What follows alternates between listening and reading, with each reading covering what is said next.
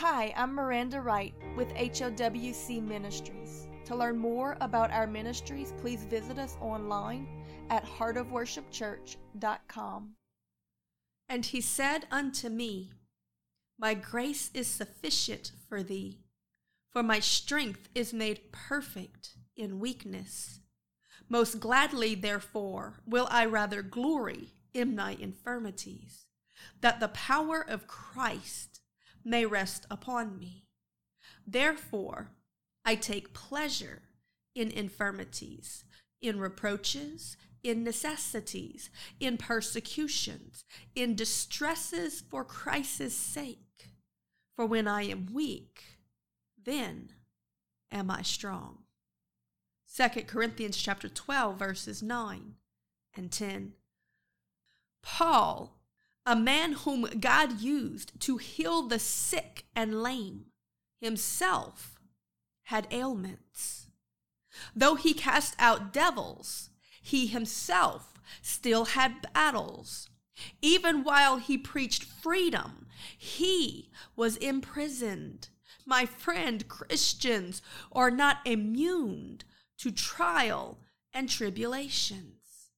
In fact, they face them more abundantly than the unsaved because they are part of a war, and the enemy of God is real and relentless in his attacks and his tactics. Yet was Paul more relentless in his faith in God's faithfulness that God is bigger, stronger, greater, wiser, and His grace is more than enough to see us through every trial. He has never lost a fight yet. So if it doesn't look too good at the moment, keep waiting and praising and believing it isn't over with yet. Even if it looks like it's the end, and the enemy is rejoicing in his perceived victory. Remember the testimony of Jesus and keep believing because God cannot lose to a created being. He can even raise the dead if need be, but his will will stand. Put your faith in his promises, my friend. If you don't quit, you win. They will come to fruition. So that knowing this with all confidence, did Paul determine that if he prayed and his infirmity or situation did not change, then there was a reason for it. If not only to humble him and remind him that he is just a man and that the power to heal the sick, cast out devils, and raise the dead was not his own, but Christ in him. Today, this same Jesus offers to make his abode in you as well, so that he through you can move in the very same acts that he did through the apostles. Simply walk in the same faith, trust, selflessness, and humility that they did. And you too can be used to heal the sick, cast out devils, and raise the dead. Just understand that the devil won't like it. So you will also face the same trials, afflictions, and persecutions as they did. Yet if you handle it with humility, then will Christ be all the more present with you through these pressing situations unto even greater demonstrations of his glory. For where sin abounds against you, so much more does grace abound within you. So much so that Paul could say that he was happy when trials came his way knowing that it was an opportunity to humble himself in faith that he might be a vessel of more abundant grace. Romans chapter 5 verse 20 says moreover the law entered that the offense might abound But where sin abounded, grace did much more abound. That as sin had reigned unto death, even so might grace reign unto righteousness, unto eternal life by Christ Jesus our Lord. So ask your heart this and see where your faith really is. Is anything impossible for God? Well, we know what the answer ought be, and in our logic, we can say no, of course not. But what do you really believe? Let us meditate a moment on the truth of our King. That by his very nature, what he says simply is, for creation lies in the power of every word that is spoken from his lips. However, sometimes he chooses to do things or not do things that baffles our human mind in our limited understanding, wisdom, vision, and comprehension, we may question God. The devil might get in our ear and even cause us to doubt the goodness of God. But if we will trust in his infinite wisdom and unfailing love, and seek him for understanding and wait patiently until all be revealed we will always see a greater purpose in our pain than the pain itself. Not unlike the pain of delivering a child. Once the reason for that pain comes forth, it becomes not only worth it all, but it makes the joy on the other side of it all the more glorious. My friend, I don't care what you've been told or sold by counterfeit celebrity wannabe Christianity. The truth is this that those who are truly greatest in the faith are usually those who endure the most afflictions. This might seem counterintuitive to us, but I'm sure the process of pruning seems counterintuitive to the fruit tree. How can cutting away its beautiful, lively, luscious branches until it looks mangled and near death be helping the tree to increase its fruitfulness. Yet it is a time proven fact that no amount of water, fertilizer, or babying can compare to the amount of fruit that can be produced in its proper season than from the act of pruning. Likewise, sometimes we must be pruned also. We need certain things to be cut away in order for us to become fruitful to our fullest potential. However, sometimes God will also allow things to come upon us not for our good, but for the good of others. This is a trial of faith that is reserved for God's most loyal and trusted soldiers. For example, Job went through his great trial of affliction, not for himself, but for you and me, so that we might grow from the lessons of it.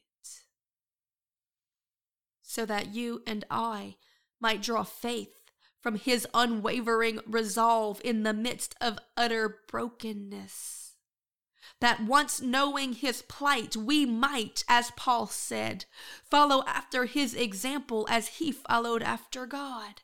And in the face of unimaginable sorrow and suffering, be able to say as he did, Yet though you slay me, still will I serve you. Great is your faithfulness. I may not understand why or what you are doing, but I trust in the one who is doing it. He'll get me through it. There's a reason for it. O oh Lord, preserve the testimony of your great overcoming power. We will keep praising in the waiting and stirring up faith for what comes after. Remember that according to the book of Revelations, we overcome the enemy by the blood of the Lamb, what Jesus did, and the word of our testimony, because the testimony validates the power of the blood. Yet the testimony only comes by way of a test. For it is the testing of that faith that creates a testimony of faith. And it is faith that stirs men to reach and receive the very grace of heaven unto salvation. Then there is this. Sometimes there are those that God trusts so deeply and desires to use so greatly that for the sake of humility, he must allow an infirmity.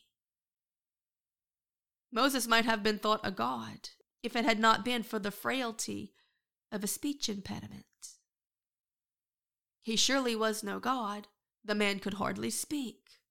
Yet God chose him to be his mouthpiece, speaking through him that which would be reuttered for thousands of generations.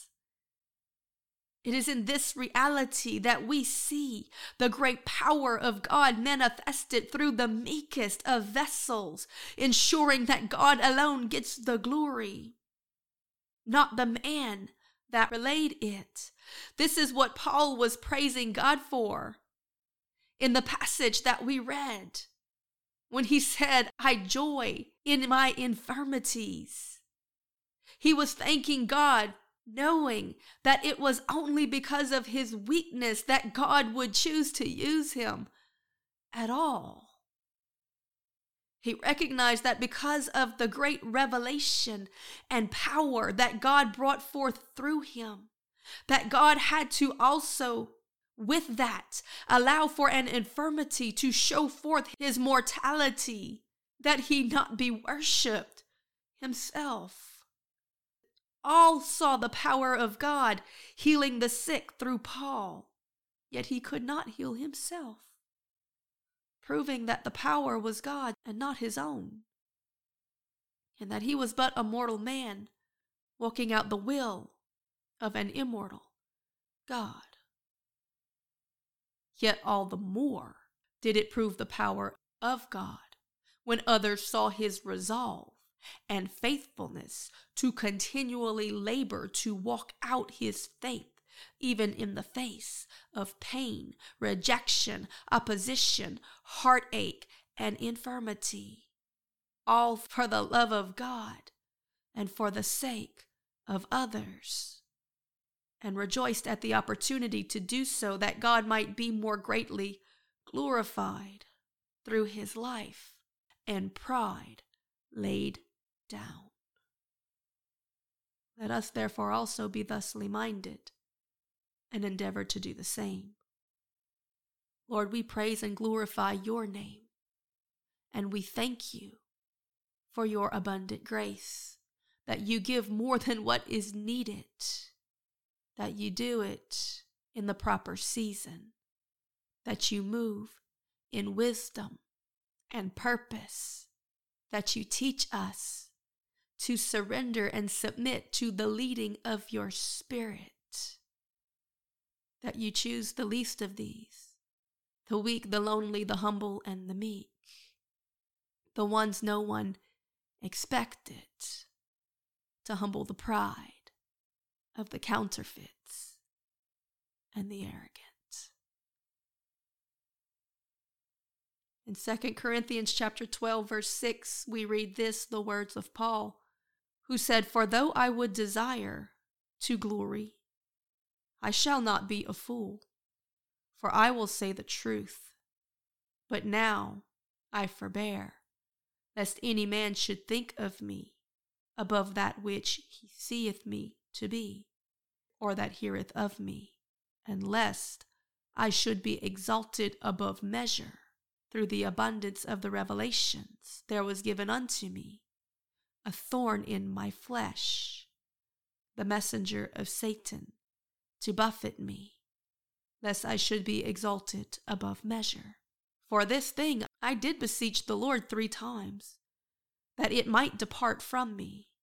Yet he said unto me, My grace is sufficient for you, for my strength is made perfect in your weakness.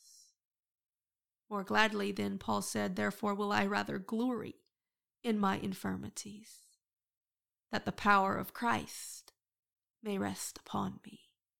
Therefore do I even take pleasure in my infirmities, in reproaches, in necessities, and in persecutions, in distress for Christ's sake. For when I am weak, then I am strong. Oh, praise you, Lord, for your abundant grace. May you get the glory that you deserve.